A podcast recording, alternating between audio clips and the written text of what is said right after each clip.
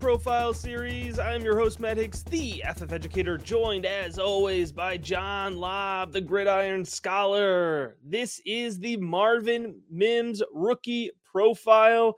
John, I have been waiting a long time to talk about my guy, Marvin Mims, and it's the perfect opportunity because he is red hot coming off of a fantastic combine which he pairs with excellent tape that we've been hyping up for a while, John. So, without further ado, let's get into why we are so excited about the wide receiver out of Oklahoma. Well, Matt, I hope I can get on the train with you. I'm definitely, I want a ticket on this express. I have to admit, he was not, he was in my top 12 all off season, but he wasn't really in that upper echelon. And he wasn't a player who I expected to make an immediate splash in the NFL. But this is why data points matter, Matt. We didn't see him at the Senior Bowl, and the numbers are good, but they're not eye popping. The tape, I've been more impressed as I, went, as I went back to watch more. But Matt, after that combine time, I had to watch a lot more Marvin Mims, and I like him a lot more right now. Part of it, when I was watching Oklahoma this year, they were six and six, so they weren't a great football team. And I was studying Dillon Gabriel for Devy and Eric Gray as a college fantasy football runner and possible prospect. And at times I saw Marvin Mims on the screen, but it wasn't like, oh my God, like Jordan Addison would blow me away. Mims didn't do that when I watched him. Since then, I have been a little bit more blown away. Second, there's a little bit of concern when you look at the 10 years that I've been studying the and player profiles. We have Sterling Shepard, Dede Westbrook, CeeDee Lamb, and Marquise Brown are the big Sooners.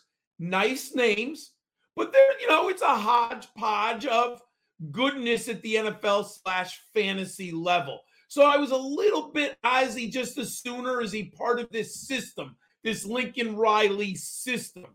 But they changed systems at Oklahoma, and I was very impressed with this year, Matt. We've known about him from a while. Coming out of high school, he was a four star prospect. And as a senior, Matt, 117 catches for 2,629 yards and 32 touchdowns.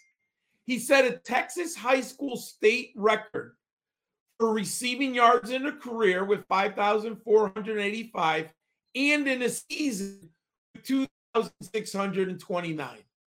He produced more than 5,400 receiving yards and 60 plus touchdowns in his high school career. So he really left high school and he ended up going to Oklahoma, right? I mean, I'm sure the Texas schools they wanted this young man on their campus, but he goes north to Oklahoma.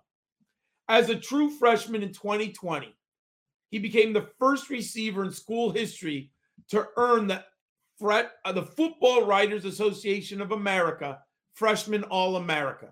He played in 11 games that year and he made one start. He had 37 receptions for 610 yards and nine touchdowns. So we have an early breakout for Marvin Mims. He also was named Freshman All America by ESPN and The Athletic. He earned second team All Big 12. More importantly, Matt, he showed us his explosiveness. He returned 13 punts that year for 162 yards. So we have special teams on the resume, which we like. In 2021, he was named honorable mention All Big 12 and academic Big 12 honoree. He Started 11 to 13 games and he looked good, but he didn't take a significant step forward. 32 receptions for 705 yards and five touchdowns. He led the Big 12 and was fourth in the nation, averaging 22 yards a catch. That's an amazing statistic 22 yards a catch. But this year, Matt, unbelievable. And go back and watch the tape, everyone. First team All Big 12. Recorded the first 1,000 yard campaign of his career on 54 catches, and he scored six times. He ranked second in the Big 12 in receiving yards, receiving yards per game at 83.8, and yards per reception at 20.1. Matt, back to back seasons over 20 yards per catch. In his career, he was fifth nationally with six receptions of at least 40 yards and second nationally with five receptions of at least 50 yards. He has led this team in receiving yards in each of his three seasons. He has returned 32 punts, and 11 and a half yards punt, and four kickoffs for 105 yards. He ranked third in school history with 18 receptions of at least 40 plus yards. Matt, he is just dynamic, electric. The combine opened my eyes. What's your film study say? I love Marvin Mims. I've been watching him now. I've stacked up a few years worth of tape on Mims. I think we're up to seven, eight, nine games on his film review because I just can't stop watching him. I love the sticky hands, John. He has sticky hands, excellent ball tracking ability. He reacts so well to underthrown balls in off target passes. It's one thing I love to see.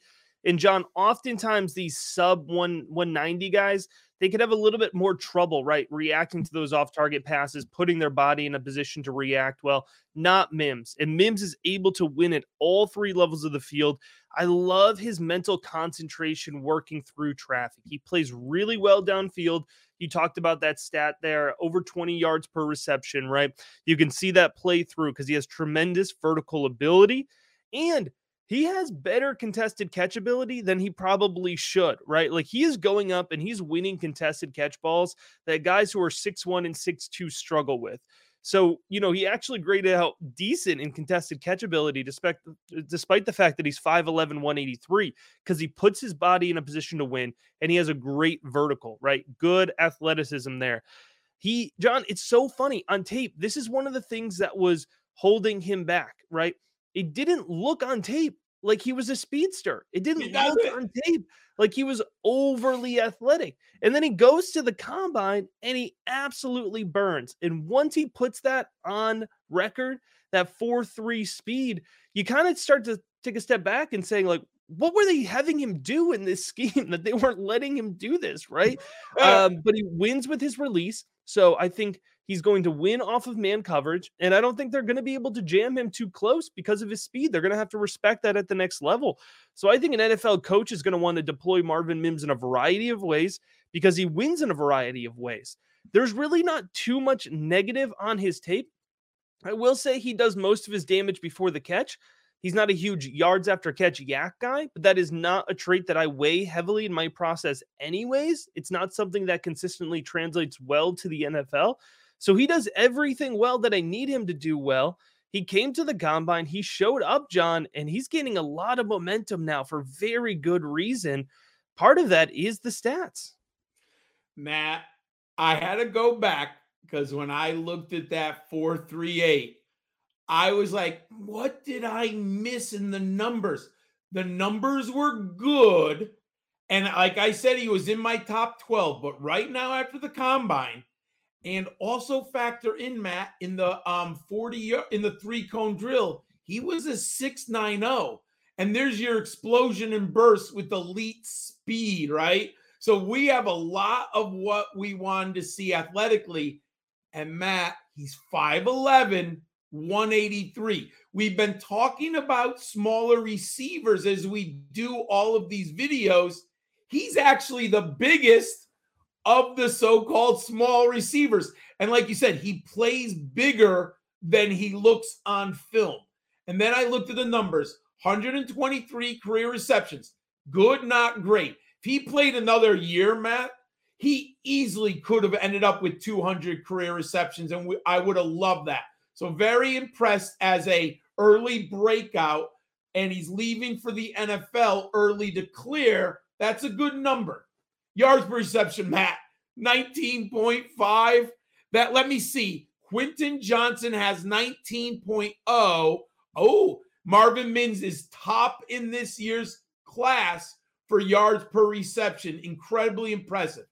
Now, the 59% catch rate, that's interesting. I'm not sure if it's a snafu because he looks like he has better hands and they have pretty good quarterback play, but he did play with Rattler a little bit, you know. But I would like it to see a little bit better, but I like his hands on film. So I'm not going to let that really deter my overall profile. But aerial dominator, Matt, 33%. That's amazing. And receiving yards per team pass attempt, 2.66. He hits two many of my benchmarks. I love the film. Matt, what does the fantasy football universe need to know about Marvin Mims? All right, John. Marvin Mims here. I've got him projected as day too late, 51 to 102 right now.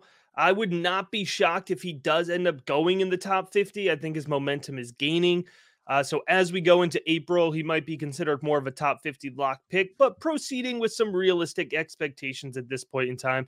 His ADP projection for me in a super flex uh, mock or superflex rookie draft is 205 to 208. I think he's a really nice value.